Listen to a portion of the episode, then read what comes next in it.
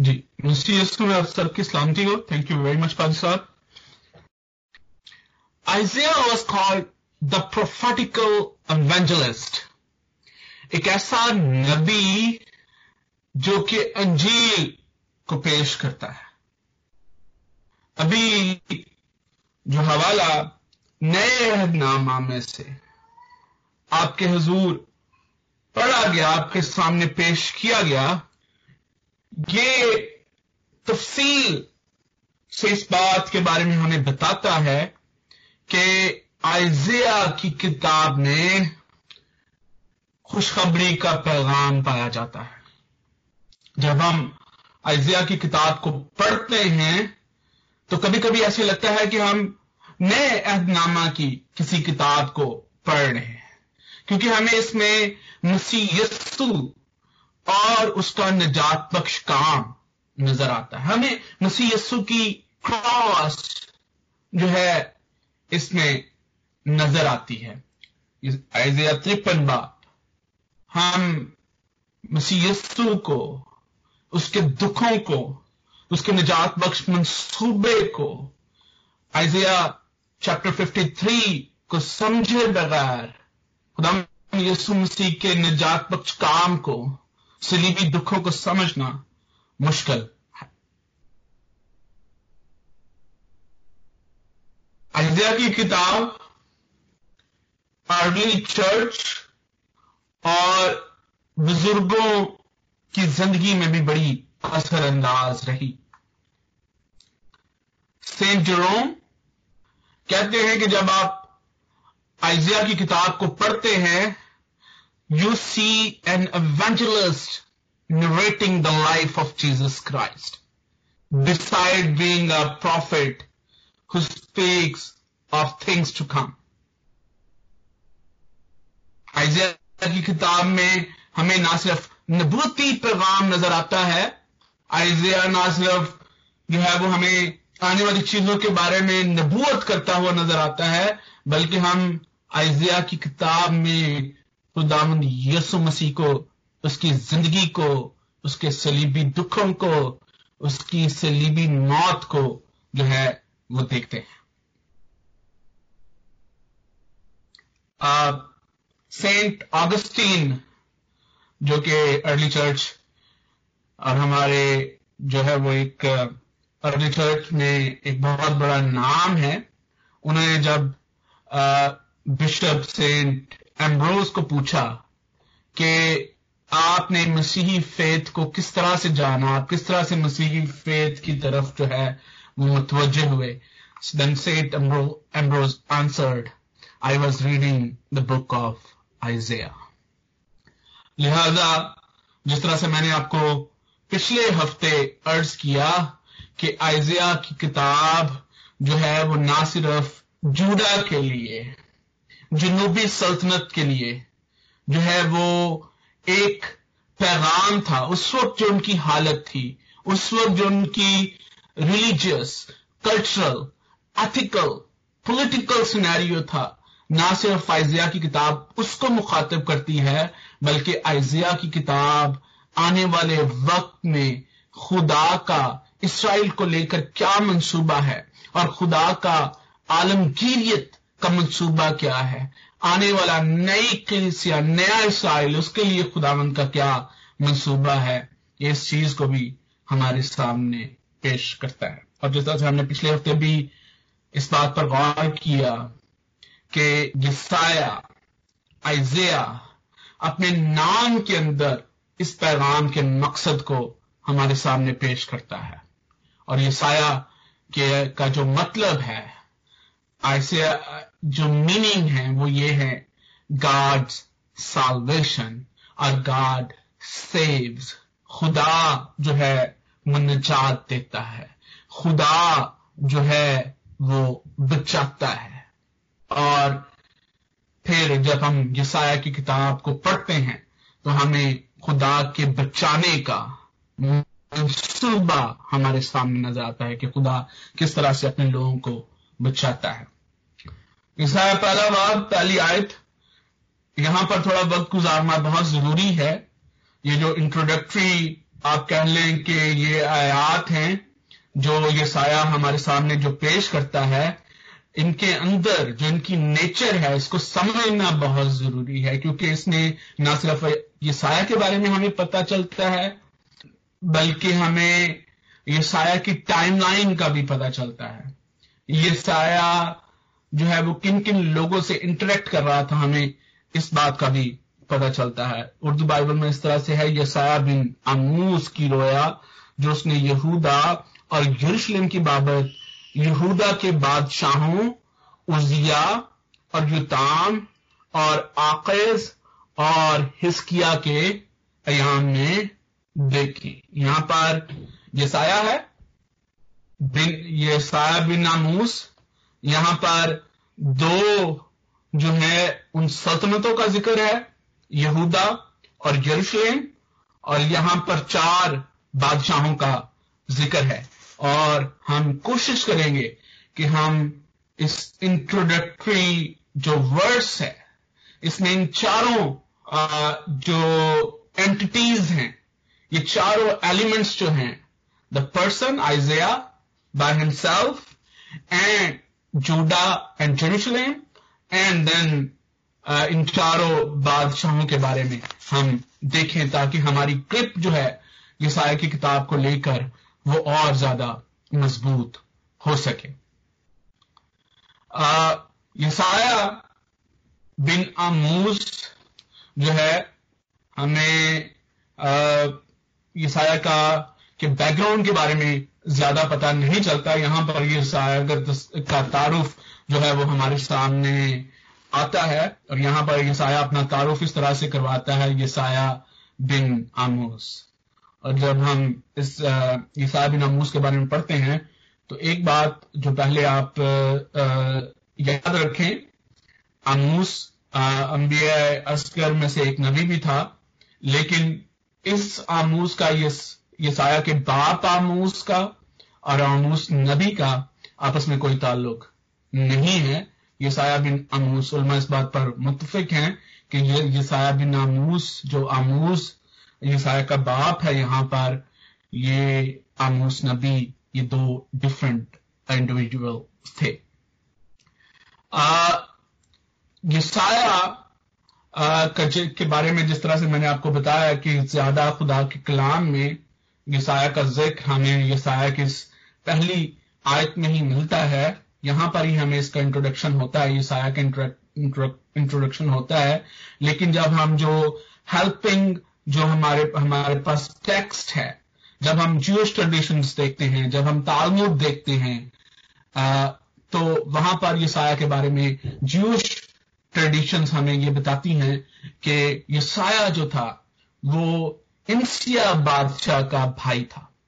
So he was from a royal family और इसीलिए आगे चल के जब हम ये साया की किताब को पढ़ेंगे तो हमें बार बार पता चलता है he had a very good access to royal family ये साया uh, जो है इसके बारे में ये भी ट्रेडिशन है कि ये साया already Isaiah was already a prophet और यहाँ पर मुझे थोड़ा सा रुक कर आपके सामने इस बात को पेश करना पड़ेगा कि हम नबियों के बारे में खुदावन का कलाम क्या कहता है, हम इसके बारे में जाने।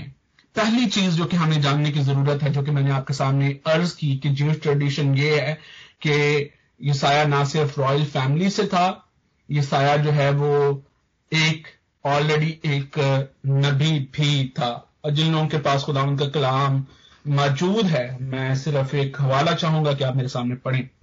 फ़र्स्ट सैमुएल पहला सैमुअल चैप्टर 19 अगर आप उसकी वर्स 18 से 24 पढ़ दें, कोई शख्स अपने, अपना अपना अपना स्पीकर खोल के। First Samuel and I will also, if you are, if you're trying to take notes, I will request you to read these passages. Second Kings chapter 2, Second Kings chapter 4, Amos chapter 7, first Samuel अगर हम एक हवाला इन हवाला जात में से पढ़ेंगे पहला सैमुअल उन्नीस बाप उसकी अठारह से चौबीस आयत मैं कहती हूँ। साइमा। और दाऊद भागकर बच निकला और रामा में सैमुअल के पास आकर जो कुछ साउल ने उससे किया था, सब कुछ उसको सब उसको बताया। तब वो और सैमुअल दोनों न्यूत में जाकर रहने लगे और साउल को खबर मिली कि दाऊद रामा के बीच न्यूत में है और साउल ने दाऊद को पकड़ने को कासद भेज और उन्होंने जो देखा कि नबियों का मजमा नबूवत कर रहा है और सैमुअल उनका पेशवा पना खड़ा है तो खुदा की रूह साउल की कासदों पर नाजुल हुई और वो भी नबूवत करने लगे। और साउल तक ये खबर पहुँची तो उसने और कासद भेजे और वो भी नबूवत करने लगे। और साउल ने फिर तीसरी बार और कासद भेजे और वो भी नबूवत करने लगे। तब वो आप रामों को चला और उस बड़े कुएँ पर जो सिक्कू में है पहुँच कर पूछने लगा कि सैमुल और दाऊद कहाँ है? और किसी ने कहा कि देखो, वो रामा के बीच नियुवत में है। तब वो उधर रामा के निवत की तरफ़ चला और खुदा की उस पर भी नाजिल हुई और चलते चलते नबूवत करता हुआ रामा के निवत में पहुँचा और उसने भी अपने कपड़े उतारे और वो भी सैमुल के आगे नबूवत करने लगा। मगर उस सारे दिन और सारी रात नंगा पड़ा रहा और इसलिए ये कहावत चली कि क्या साउल भी नबियों में है? आमीन। थैंक यू वेरी मच तो यहाँ पर जो काबिल गौर बात है, वो ये है कि there was a group of prophets नबियों का मजमा, या नबियों का स्कूल जो है ये टर्म इस्तेमाल होती है।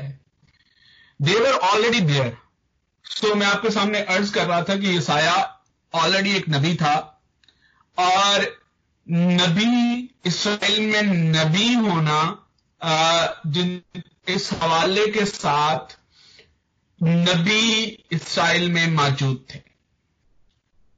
वो नबी जिनका ज़िक्र हमें खुदावन के कलाम में उनके नामों से मिलता है जैसे जब हम खुदावन के कलाम को पढ़ते हैं तो हमें यहाँ पर नबियों का ज़िक्र बहुत सारे नबियों का ज़िक्र हमें यहाँ पर मिलता है और कुछ ऐसे अंबिया इकराम भी हैं कि जिनका ज़िक्र जो है वो खुदावन के कलाम में मौजूद नहीं है but they were prophets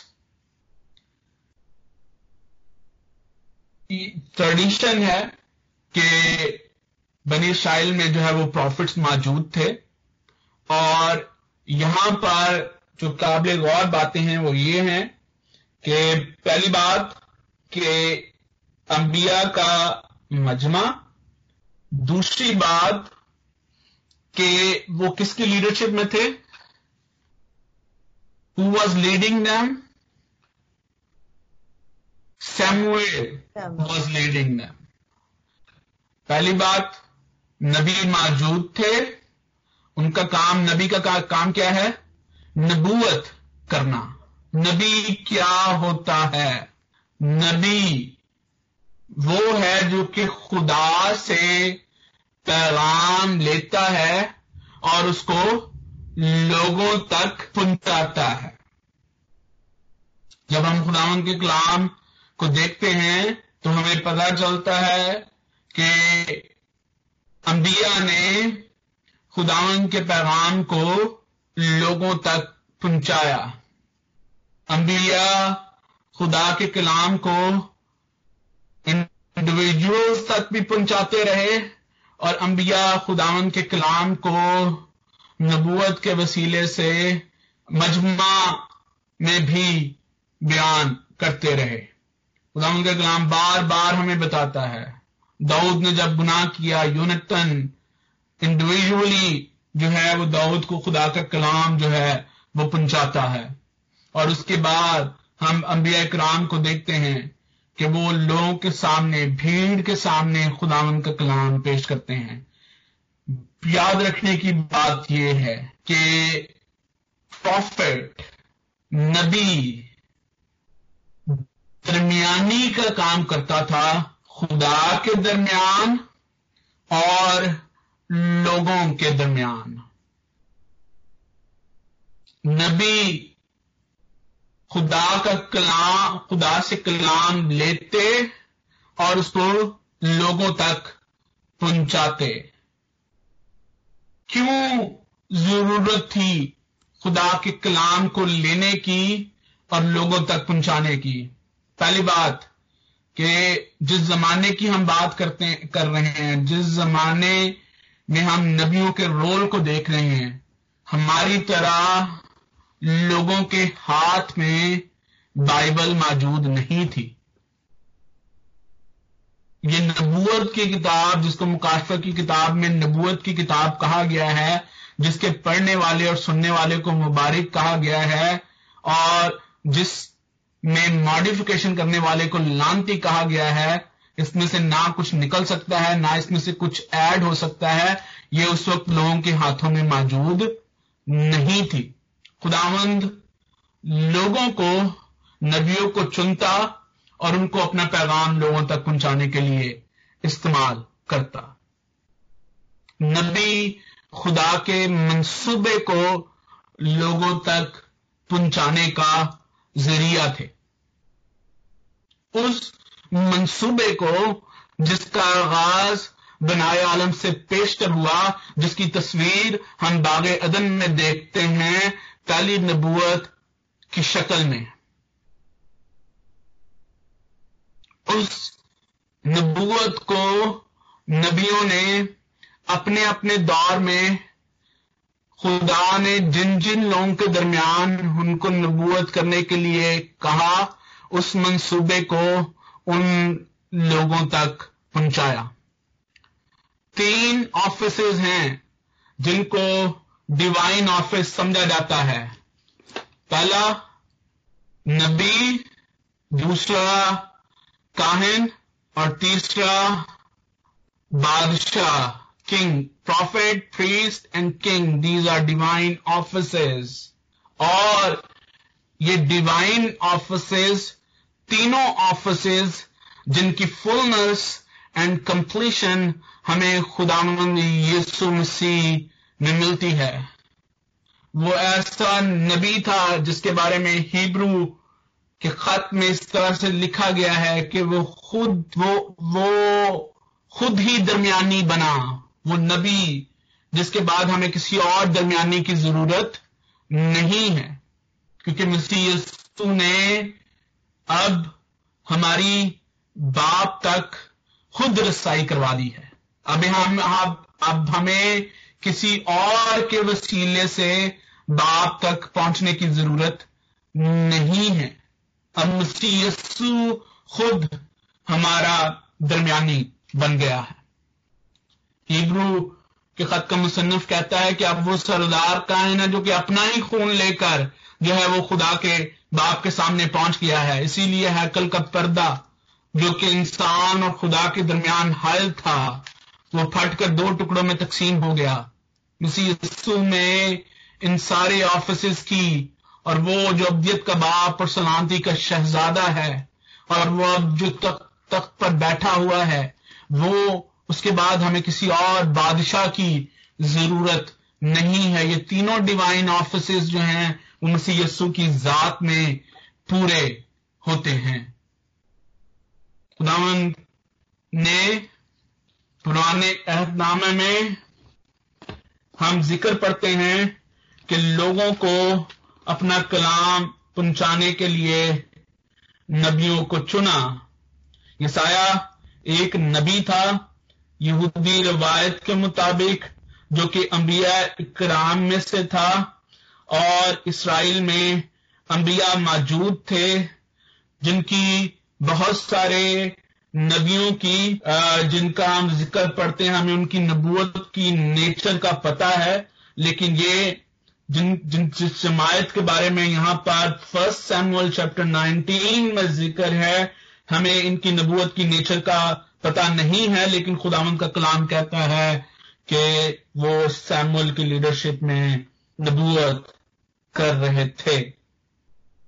खुदावंद उनसे हम कलाम होता था, जब हम second Kings chapter second verse third को पढ़ते हैं तो वहाँ पर जब एलिया को खुदावंद उठाने वाला है अलाइजा को तो अलिशा से यही जमात हम कलाम होती है और वो अलिशा को बताते हैं कि God is going to do this thing. God is going to take away Elijah. And Elisha उनको कहता है कि I already know this.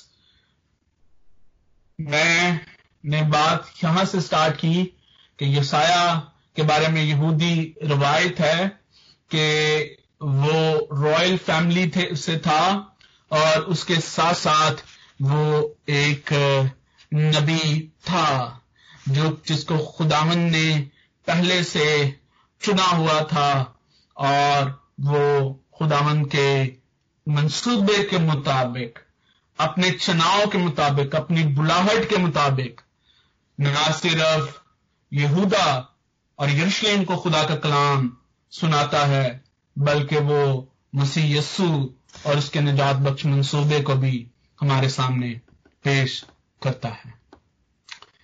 यसाया की जो पर्सनल लाइफ है, उसकी जो खानदानी ज़िंदगी है, इसका ज़िक्र भी हमें यसाया की किताब में मिलता है और ये बहुत अहम है यसाया के, की खिदमत की नेचर को समझने के लिए, उसकी खिदमत के पैशन को समझने के लिए, खुदावन किस तरह से ये साया को इस्तेमाल करता है इसको समझने के लिए ये बहुत अहम है। अगर आप ये साया उसका आठ बाब और उसकी उसकी पहली तीन आयात देखें, पहली तीन और चार पहली पहली चार आयात।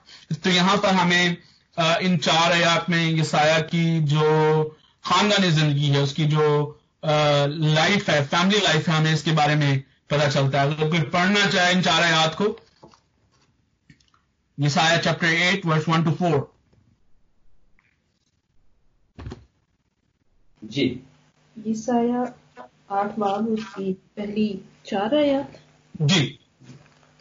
फिर खुदावंद ने मुझे फरमाया कि एक बड़ी तख्ती ले और उस पर साफ़ साफ़ लिख महीर शालाल हाश बस के लिए।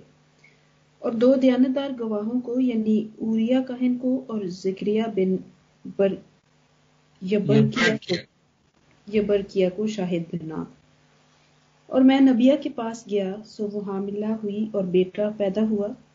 तब खुदाबंद ने मुझे फरमाया कि उसका नाम महीर शालाल हाश बस रख क्योंकि इससे पेशतर कि ये लड़का अबा और अम्मा कहना सीखे। दमिश्क का माल और सामरिया की लूट को उठवा कर शाह असूर के वजूर ले जाएँगे। यहाँ पर ज़िक्र है कि आइजिया गाट मैरिड और उसको, उसके, उसकी बीवी का ज़िक्र है, जहाँ पर, जिसके लिए यहाँ पर नबिया का लफ्ज इस्तेमाल हुआ है प्रॉफिट प्रॉफिटस यहाँ पर मैं आपको बताता चलूँ कि ये जो लफ्ज नबिया यहाँ पर इस्तेमाल हुआ है, हमें खुदा के कलाम में ये साया की बीवी की नबूत के बारे में कोई ज़िक्र नहीं मिलता। बेशक खुदा के कलाम में ये ज़िक्र मिलता है कि देर वर वुमेन जिनको खुदावन ने नबूत के लिए चुना नबियाएँ मौजूद थी। आ, लेकिन यसाया की बीवी के नबूत के बारे में हमें कोई ज़िक्र नहीं मिलता और उलमा का ये ख्याल है कि यहाँ पर जो लफ्ज नबिया है ये नबी की मुनासबत से इस्तेमाल हुआ है जैसे हम अपनी लैंग्वेज में हम ये लफ्ज इस्तेमाल करते हैं कि अगर कोई कभी कभी हम जैसे पादरी है तो हम उनकी बीवियों के लिए पादरानी का लफ्ज इस्तेमाल करते हैं। बेशक उनका खिदमत से कोई ताल्लुक नहीं होता, लेकिन हम लफ्ज इस्तेमाल करते हैं पादरानी। जो कि ये ज़ाहिर करता है कि ये इस औरत का ताल्लुक, पादरी साहब के ताल्लुक की वजह से इनको पादरानी जो है वो कहा जा रहा है। इसी तरह से डॉक्टर जो है, बेशक उनकी जो है वो मिसेस जो है, उनकी बीवी जो है, वो डॉक्टर नहीं होती, लेकिन हमारी ज़ुबान में हम उनको अक्सर डॉक्टरानी का लफ्ज जो है वो इस्तेमाल करते हैं उनके लिए। तो यहाँ पर भी ये लफ्ज बिल्कुल ऐसे ही इस्तेमाल हुआ है। तो यहाँ पर हमें जो है वो, ये साया के बेटे का भी ज़िक्र मिलता है। और उसका पहला बेटा और उसका नाम महीर, शलाल हाशबज रखा गया। और इसका इसका इसका आगे, इसका क्या मतलब था? इसका मकसद क्या था? यह भी यहाँ पर बयान किया गया है कि इससे पेशतर कि यह लड़का अब्बा और अम्मा कहना सीखे, दमिश्क का माल और साम्रिया की लूट को उठवाकर शाही असूर के हजूर ले जाएँगे। ये ये ये ये ये प्रोफेटिक बात जो कि आइजिया यहाँ पर कर रहा है, वो अपने बेटे के नाम को एक साइन के तौर पर, एक सिंबल के तौर पर इस्तेमाल करता है कि किस तरह से खुदा जो है वो हिस्ट्री में यरूशलेम के साथ और दमिश्क के साथ एक्ट करने वाला है। खुदा किस तरह से यरूशलेम को और दमिश्क को असूर के हवाले करने वाला है। और फिर इसी तरह से हमें यसाया सात बाप और उसकी तीसरी आयत में यसाया के दूसरे बेटे का ज़िक्र मिलता है। और यहाँ पर मैं जो बात आपके सामने कर रहा था कि ये साया की जो है, वो एक्सेस थी रॉयल फैमिली के साथ तक बड़ी बड़ी आसानी के साथ।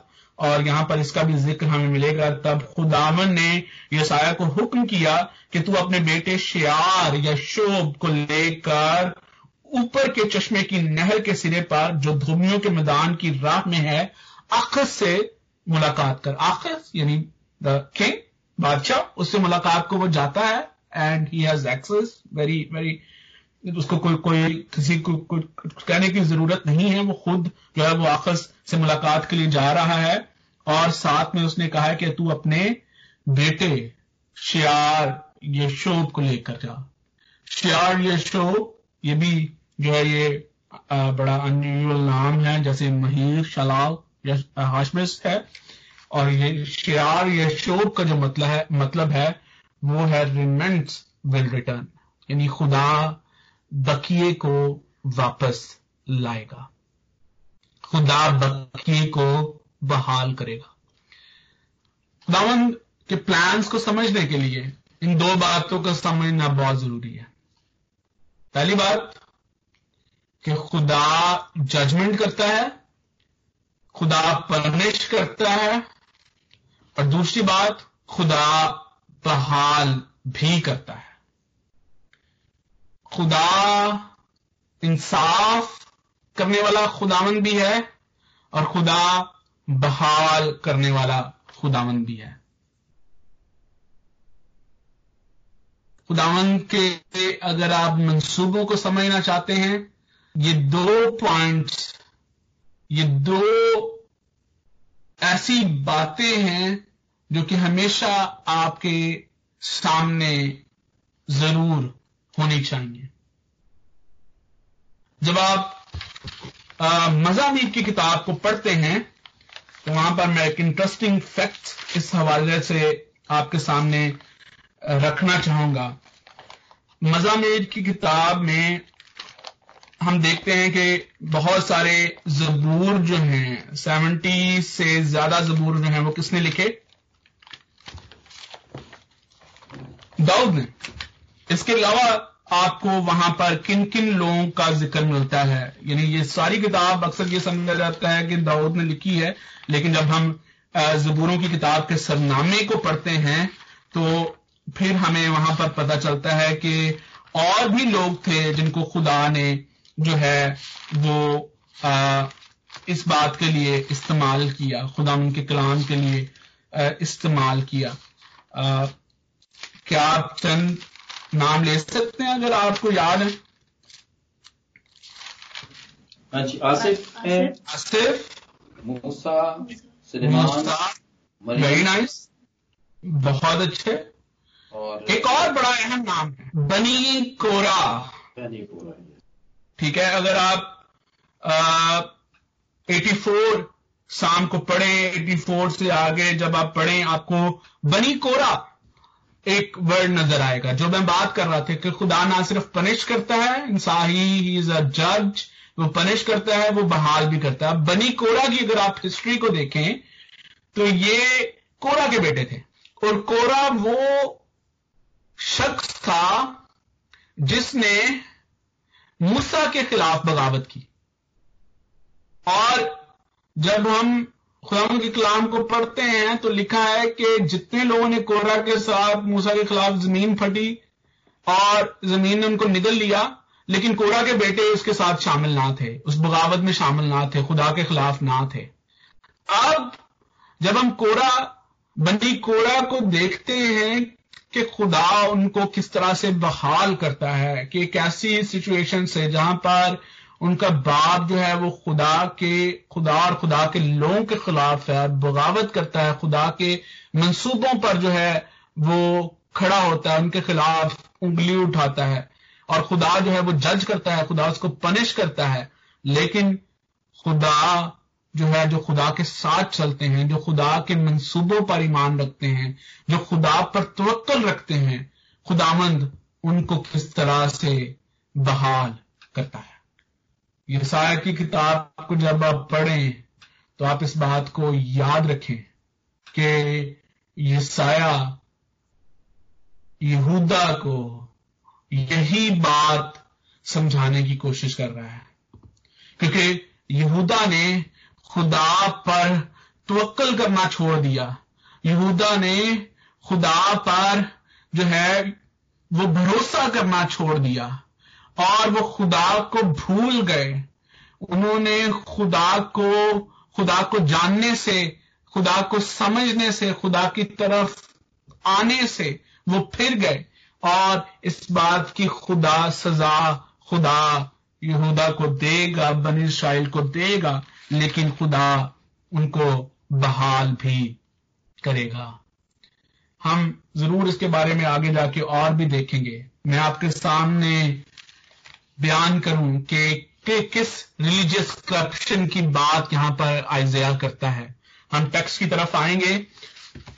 आप बाइबल खोल के रखें अपनी जिसको भी मौका मिलता है अपना माइक अनम्यूट करके ज़रूर हमारे साथ पढ़े। Isaiah chapter one verse five two six अगर आप पढ़ें तो यहाँ पर उनकी करप्शन की का इंपैक्ट नज़र आएगा। उनके करप्शन की जो है, वो ये कह लें कि उसकी माहियत आपको नज़र आएगी कि वो किस कदर बढ़ चुकी है। अगर आप वर्स फोर से ही पढ़ें Isaiah chapter 1 from verse 4. आह खताकार ग्रोह बद किरदारी से लदी हुई कौम बद किरदारों की नस्ल मकार उलाद जिन्होंने खुदा उनको तरक किया और दुर्गश्ता हो गए। ज़्यादा बगावत करके और मार खाओगे? तमाम सर बीमार है और दिल बिल्कुल सुस्त है। तलवे से लेकर चांदी तक उसमें कहीं सेहत नहीं। वक्त जख्म और चोट और सड़े हुए घाव ही हैं जो ना दबाए गए, ना बांधे गए, ना तेल से नरम किए गए। नेचर ऑफ़ nature करप्शन और यहाँ पर खास तौर पर खुदावन को तर्क किया, लिखा है कि उन्होंने वो बरगश्ता हुए, गमराह हुए, गुमराही, बरगश्तगी, ये होती है कि खुदावन ने आपको चुना है। खुदावन ने आपको बुलाया है। और जब आप खुदावंद को छोड़कर दूसरी तरफ़ निकल जाते हैं आप बरगश्ता हो जाते हैं। आप दुरुस्त राह को छोड़कर जो है, वो दूसरी राहों की तरफ़ चले जाते हैं। खुदावंद को तर्क कर दिया। इसराइल के कद्दूस को हकीर जाना। जब खुदा पर दूसरी बातों को फौकियत दी जाती है।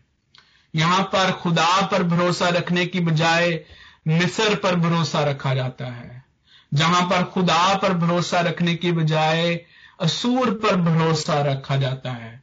और हम सब के इर्द गिर्द बहुत सारे मिसर और बहुत सारे असूर मौजूद हैं, जिन पर हम भरोसा, खुदा पर भरोसा रखने की बजाय हम उनकी तरफ़ फिरते हैं।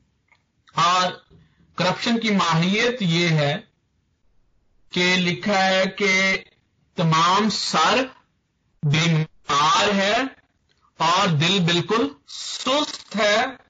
तलवे से लेकर चांदी तक उसमें कोई कहीं सेहत नहीं है।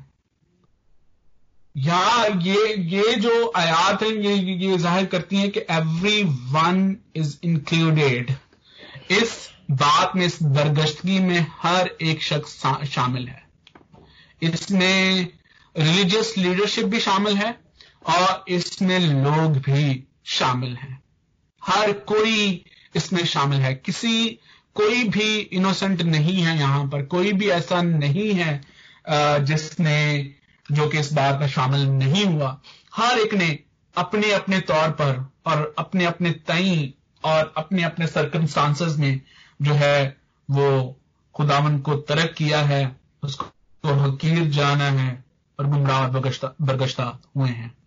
अब आपको नज़र आएगा अगर आप चैप इसी की वर्सेस टू और टू से फोर अगर आप पढ़ें तो टू और three verses two and three what's the problem आपको प्रॉब्लम क्या है?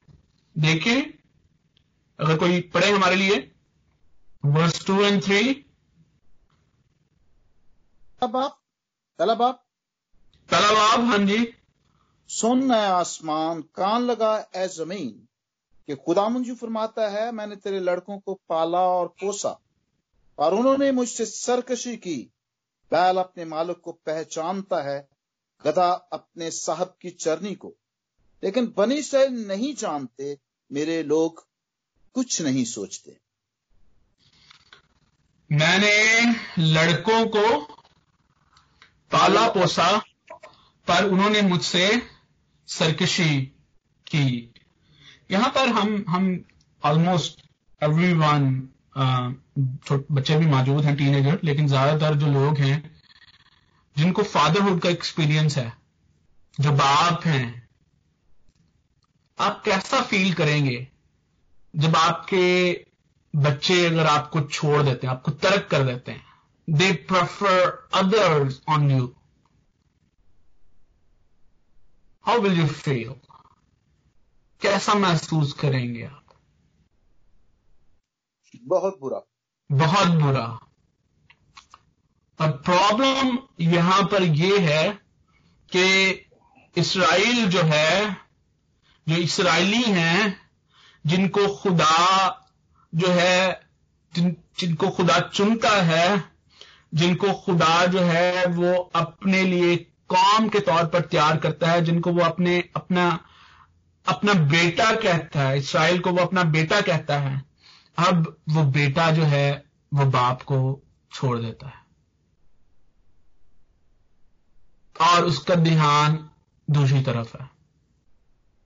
लिखा है कि बैल अपने मालिक को पहचानता है और गधा अपने साहब की चरनी को, लेकिन बनी इसराइल मुझे नहीं जानते। स्पिरिचुअल इग्नोरेंस खुदावंद को ना जानना, खुदावंद को ना पहचानना। और दूसरी तरफ़ जो है वो होसिया जब इसराइल को, साम्बिया को, दूसरी शुमाली सल्तनत को पैगाम लिखता है तो वो कहता है कि मेरे लोग कैसे हलाक हुए? अदम मार्फत से। मुझे ना जानने की वजह से, मेरे मंसूबों को ना जानने की वजह से, मुझे ना पहचानने की वजह से मेरे लोग हलाकत का शिकार हुए। ईसाया जैसे मैंने आपके सामने अर्ज़ किया कि वो एक रॉयल फैमिली से उसका ताल्लुक था, उसकी एक्सेस थी, और उसके साथ साथ वो नबी भी था, और वो इस इस हकीकत को बड़े अच्छे तरीके से जानता है। वो ये जानता है कि इन लोगों की जिंदगियाँ, ये ये ये कैसी जिंदगियाँ हैं बदकारों की नस्ल मक्कार और औलाद, जिन्होंने खुदावंत को तर्क किया। इसराइल इसराइल में एक बहुत बड़ी प्रॉब्लम थी कि वो इबादतों में भी जाते टेंपल में भी जाते, कुर्बानियाँ भी गुजरानते और फिर बाहर निकलकर हर वो काम करते जो कि खुदामंद ने उन्हें करने से मना किया था। और इस लिहाज से हम ये कह सकते हैं कि आज जो बनी यहूदा और बनी इसराइल की जो सिचुएशन थी, वो आज हमारी सिचुएशन से भी बड़ी मिलती जुलती है। ना सिर्फ़ हमें उस वक्त ये हालात नज़र आते हैं, बल्कि आज हमें, हमारे दरमियान भी हालात बिल्कुल ऐसे ही है। खुदावन कहता है कि मैं ऐसी कुर्बानियों से खुश नहीं हूँ। अगर आप अगर आप पढ़ें, अगर आप अंबिया अस्कर को पढ़ें और आप वहाँ पर देखें तो नबी ये कहते हैं कि बैतेल में आओ और गुनाह करो, जिलजाल में आकर गुनाह करो। यानी लोग खुदावन के साथ भी चलना चाहते हैं और लोग जो हैं, वो अपनी मंसूबों के मुताबिक और अपनी मर्ज़ी के मुताबिक भी चलना चाहते हैं। और ये चीज़ खुदावंद को पसंद नहीं है। जबूर 118 उसकी जो दरमियानी आयत है, पूरी बाइबल की दरमियानी आयत है, और वो आयत क्या है?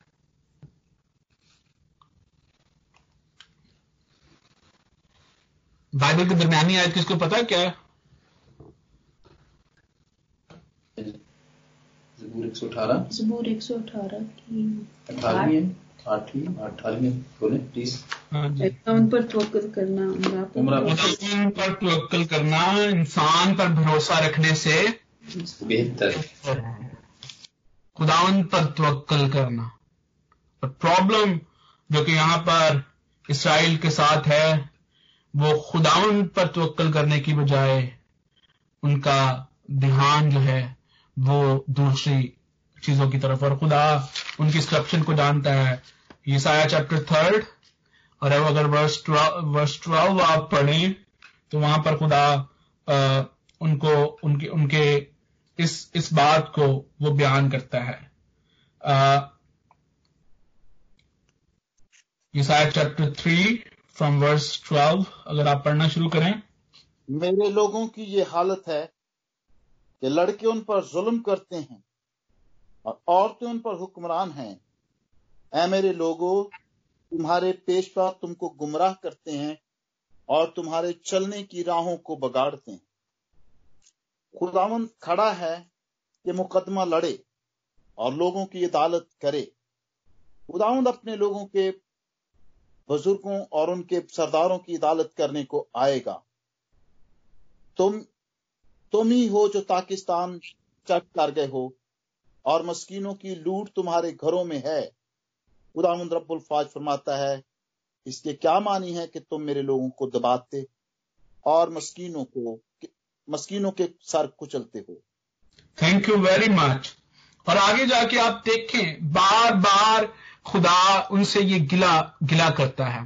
जब आप वर्स चैप्टर वन वर्स 18 जब हम पढ़ते हैं तो वहाँ पर खुदा उनसे ये कहता है उनसे खुदा ने उनको ये दावत दी है। वर्स 18 क्या है?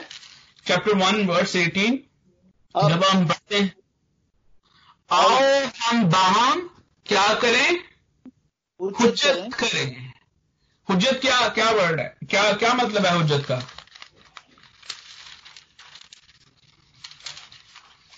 What's the- सफ़ेद का क्या मतलब है? खुदा से बातचीत करें मशवरा करें। अगर मैं आपको मैं आपको बड़ा ज़बरदस्त मैंने जब आपको कहा था ना कि आप ये साय की ये साय की किताब पढ़ें तो मैं क्या कर रहा हूँ कि मैं पहले उसका चैप्टर एक उर्दू में पढ़ता हूँ और फिर उसका चैप्टर इंग्लिश में उसी चैप्टर को इंग्लिश में पढ़ता हूँ। और कुछ वर्ड्स ऐसे हैं जो कि आप इंग्लिश में बेहतर तौर पर समझ पाएँगे और कुछ वर्ड्स ऐसे हैं जो कि आप उर्दू में बेहतर तौर पर समझ पाएँगे। और पाकिस्तान बाइबल सोसाइटी की बड़ी ही खूबसूरत जो ऐप है उसके साथ जो है जब आप उसके प्ले के बटन को ऑन करते हैं तो आप उसको सुन भी सकते हैं। इसी तरह जो भी आप बाइबल इंग्लिश बाइबल आप यूज़ करते हैं आई विल इनकर्ज कि अगर आप English standard word version use करें तो आप उसको अगर आप प्ले का बटन ऑन करेंगे तो आप उसको सुन भी पाए, पाएँगे। और जब आप इंग्लिश स्टैंडर्ड वर्जन को पढ़ते हैं यसाया चैप्टर वन वर्स 18 वहाँ पर लिखा है आओ हुज्जत के लिए लफ्ज इस्तेमाल हुआ है reason knowing God through reasoning reasoning reasoning reason करके खुदावंत को जानना खुदा के साथ जो है वो खुदावंत के कलाम को खुदावंत की मर्ज़ी को जो है वो जानना. रीजनिंग आप आप आप खुदावंद दावत देता है। खुदावंद अपने लोगों को कहता है कि आओ लेट अस रीजन हम हुज्जत करें। और फिर खुदा ये नहीं कहता कि मैं तुम्हें सजा दूँगा। खुदावंद कहता है, अगरचे तुम्हारे गुनाह किरमजी हों और वो बर्फ़ की मानंद सफ़ेद हो जाएँ और हर चंद वो अर्गवानी हो तो भी ऊन की मानद उजले हो जाएँगे। एक बात मैं आपके सामने बयान करता जाता, जाता हूँ। जितना आप रीजन करेंगे उतना खुदा की ग्रेटनेस को जानेंगे और उतना आपको पता चलेगा कि मैं आप कम होते जाएँगे और खुदा बढ़ता जाएगा। जितना आप रीजन करेंगे उतना आपको पता चलेगा कि खुदा किस कदर ग्रेट है और उसकी मेहरबानियाँ आपके लिए और मेरे लिए कैसी अजीब हैं। और फिर आपको अपनी जात खुदा के सामने बहुत छोटी लगनी शुरू हो जाएगी। माफ़ कीजिएगा अगर मेरे वर्ड्स ये आपको, आपके लिए ऑफेंसिव हों, लेकिन ये मैं किसी शख्स की बात नहीं कर रहा। मैं खुदा के सामने आपको और अपने आप को पेश कर रहा हूँ। जब पालूस ये कहता है ना कि मसीह मुझमें बढ़ता जाए और मैं घटता जाऊँ तो वो यही कॉन्सेप्ट हमारे सामने पेश करता है कि जितना आप खुदा के करीब आते हैं, जितना आप खुदा को जानते हैं, जितनी आपकी खुदा से वाकफियत होती है, आप उतना उसकी ग्रेटनेस वास्टनेस लव और मेहरबानियों को जान पाते हैं। और उतना आपको ये लगता है कि मैं तो उसके सामने किसी काबिल नहीं हूँ। मेरी हैसियत तो उसके सामने नुक्ते के बराबर है, लेकिन खुदावंद नुक्तों को लकीर बनाने की कुदरत और ताकत रखता है और वो अपने लोगों को नुक्तों से लकीरें बनाकर इस्तेमाल भी करता है। खुदावंद, आज के इस कलाम के वसीले से, इस स्टडी के वसीले से हम सबको बरकत अदा करे। एनी क्वेश्चन अभी तक हमने जो कुछ पढ़ा है, जो सीखा है, इससे इस इसमें से कोई सवाल अगर आपका हो तो मैं हाजिर हूँ।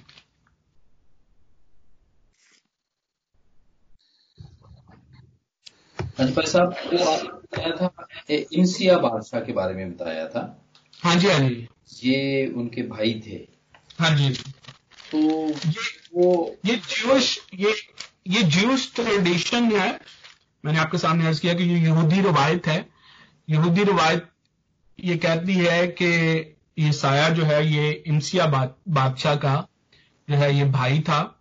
आई डोंट नो कि वो किनशिप थी वो किस तरह से भाई था लेकिन अगर आप, अगर जो इवन जो ऑनलाइन ज्यूश इंसाइक्लोपीडिया अवेलेबल हैं, अगर आप उनको भी ऑनलाइन जाकर देखें तो वहाँ पर आपको ये मिलेगा। कुछ ये भी बताते हैं कि हिस्टोरियन भी था यूसाया यूसाया प्रॉफिट भी था, वो हिस्टोरियन भी था, वो हिस्ट्री जो है, वो लिखता है बादशाहों की, जिन बादशाहों का यहाँ पर ज़िक्र है इन बादशाहों की का वो हिस्टोरियन भी रहा। तो आ, जी आपका कोई क्वेश्चन इससे रिलेटेड क्या था? सॉरी मैं। हाँ जी वो मैं ये जानना चाह रहा था इंसिया बादशाह का जो दौर था उसमें आ, कोई ज़िक्र इसका है? या जी आगे चल के होगा इसका ज़िक्र बादशाह? ज़रूर अगर हाँ जी इसका ज़िक्र हम आगे जाके देखेंगे और हम इसको वैल्यूएट करेंगे कि ये किस तरफ़ से था कैसे आया। और क्या ये यरूशलेम की तरफ़ से था या ये सामरिया की तरफ़ से था?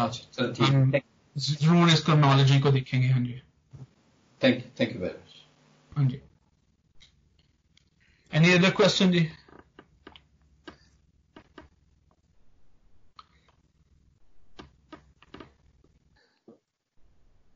थैंक यू वेरी मच बुज़ुर्ग भाई साहब।